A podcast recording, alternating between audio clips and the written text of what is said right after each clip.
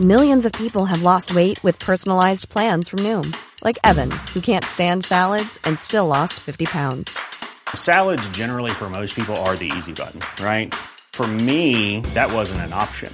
I never really was a salad guy. That's just not who I am. But Noom worked for me.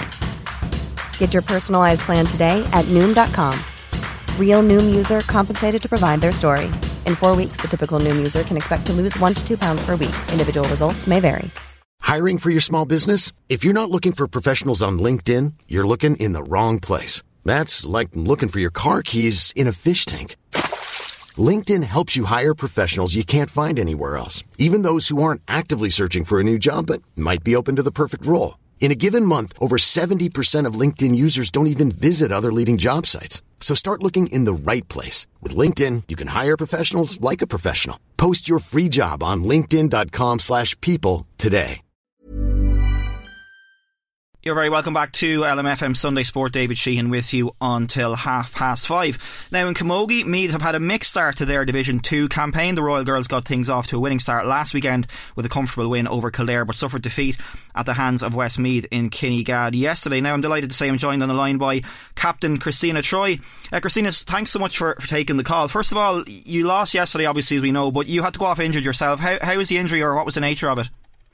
Uh, thanks a million for having me on to start with. But uh, yeah, no, look, I'm grand, not a bother. I just came off a cross measure um, to keep me fresh, I suppose, for the next game against Dublin this next weekend. So yeah, look, I think the the ego is a little bit bruised more than anything having to come off. But look, at uh, all steam ahead for the for the next game, so it'll be grand. Good to hear. Good to hear. It wasn't anything serious. Anyway, um, no. you've had a mixed start to the league, as I said there. Uh, has it been difficult, kind of coming back in from?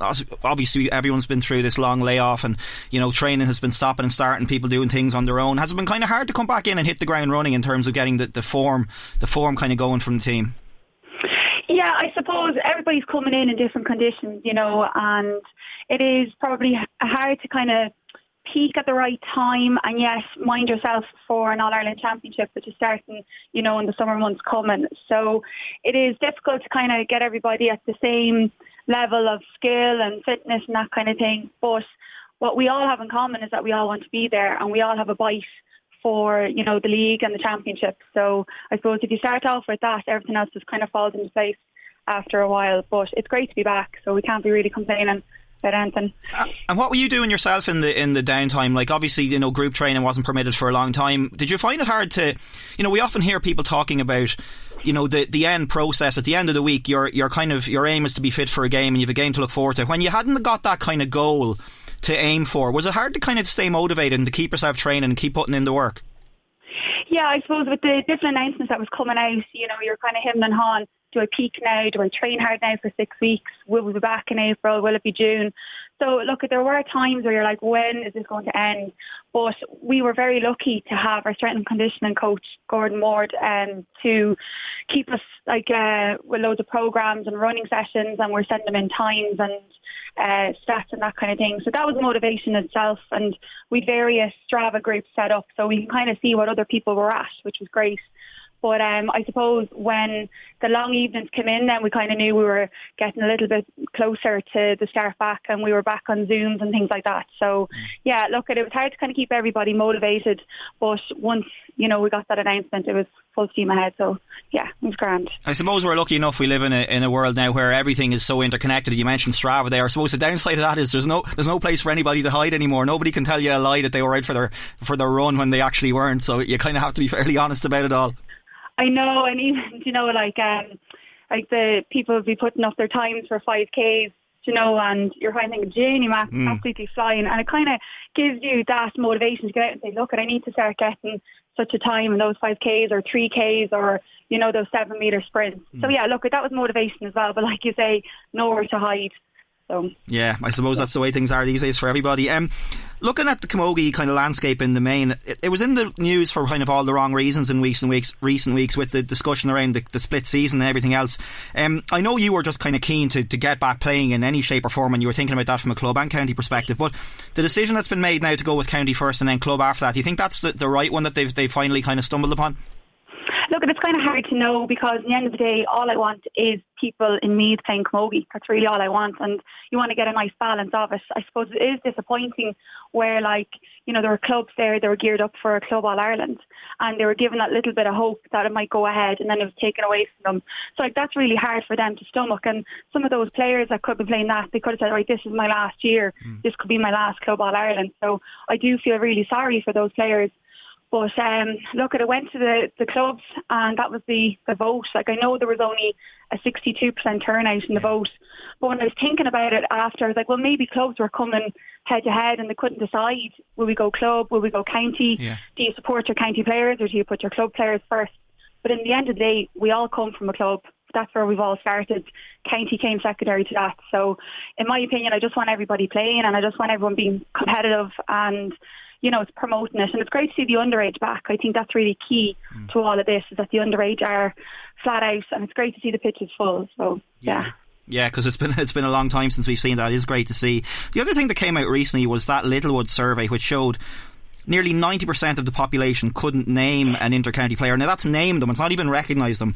Was that something that surprised you? Absolutely. Like, you know, you, I suppose me being in the camogie world, I'd be able to name players and recognise players. But I suppose when it comes down to like ladies football, like the, the media campaigns that they do have are brilliant. You see it like you could be at home watching telly and next thing you see like a Meath player, a Tipperary player, a Cork player pop up on an ad. Mm. And like we just don't really have that with Camogie. So I think there's more sense of awareness around the ladies football compared to Camogie. But I think that is starting to change. And I see Littlewoods are putting a huge campaign together, you know, um, by promoting women in sport and I suppose getting the, the minors and under 16 and 14, getting those girls recognising the senior players, you know, and having something to aspire to, yeah. which is great. But it is shocking though that so many people couldn't name a player.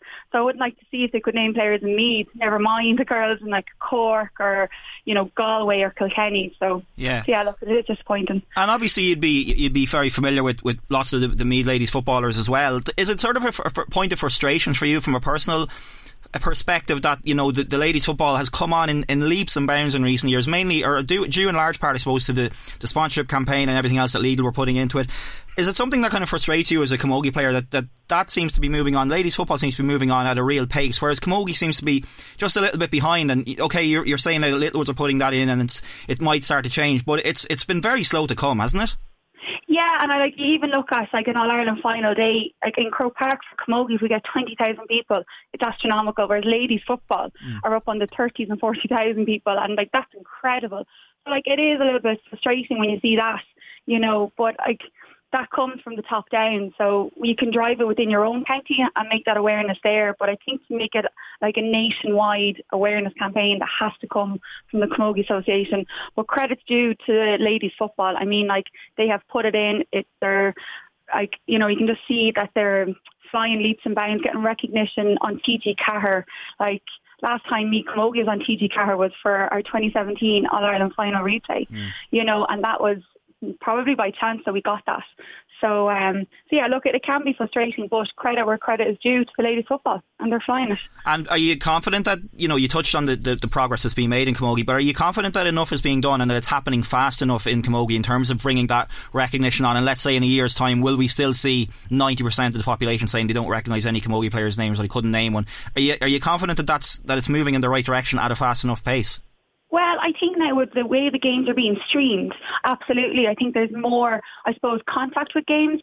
Um, and as well as that, like I think that going forward, they're going to keep up the streaming of games. They're going to try and probably put forward different campaigns. It would be great if it was happening quicker um, and not just like, you know, on a Facebook page that it was being streamed, that if it was on like, you know, a proper like, make, for example, Meath GAA TV or something like that, mm. you know, I think kind of makes that a bit more official and but look, at you know, we have to take baby steps, and it's great to be able to say stream the Westmeath and Meath game yesterday yeah. on Facebook. So I suppose if you weren't there at the game, you know, you could get it on the on the stream but you know, baby steps. Yeah, take what we can. That's that's true, I suppose, at the moment. Anyway, and just one final thing. Then you made your debut in 2008. You know, you're the captain now. You've three All Ireland medals to your name, so you're a vastly experienced player at this point. When you compare the camogie landscape in Meath now versus what it was like when you started, have you seen a little bit of progress, huge progress? How does it look now versus then? Yeah, I actually only had this conversation yesterday with a few of the girls after the game. We were kind of reminiscing about the good old days back in 2008. And yeah, look, at Camogie and Meath had, really has soared, you know, since 2008. And we're even saying the standard of our play, the, the quality of the teams that we're competing against. You know, we were up there in Division 1 in 2019 and Senior Championship in 2019. So look, look we're definitely making strides there. Um, and we've definitely come a long way. And it's funny to say, like we were doing a, a team bonding activity and we were had to line everybody up in order of age. And we were like wow there's some girls that are still only 24 25 and they seem like they've been on the panel for ages. You know the, the stalwarts of the team. Mm. and i suppose that's kind of shows the bond that we have and that's been coming on for years and years. So we've made leaps and bounds but we still have a long way to go i think. And the pinnacle is getting up to Division One in the league and senior championship. That's where we want to be. And, you know, playing against the likes of Westmeath yesterday and seeing where they are, that's where we want to get to. So, and we're not far off it. So absolutely, keep the head down and keep training. That's it. Keep keep going. Listen, Tina, th- thanks very much for, for taking the call, and I'm sure we'll speak to you again uh, over the course of the summer. And best of luck with the game against Dublin next weekend, and then we might catch up maybe before the championship and see how things are going. Then, but thanks so much for talking to us today. Not at all, David. Thanks a million for having me on. Thank you. Here's a cool fact a crocodile can't stick out its tongue. Another cool fact you can get short term health insurance for a month or just under a year in some states. United Healthcare short term insurance plans are designed for people who are between jobs, coming off their parents' plan, or turning a side hustle into a full time gig. Underwritten by Golden Rule Insurance Company, they offer flexible, budget friendly coverage with access to a nationwide network of doctors and hospitals. Get more cool facts about United Healthcare short term plans at uh1.com.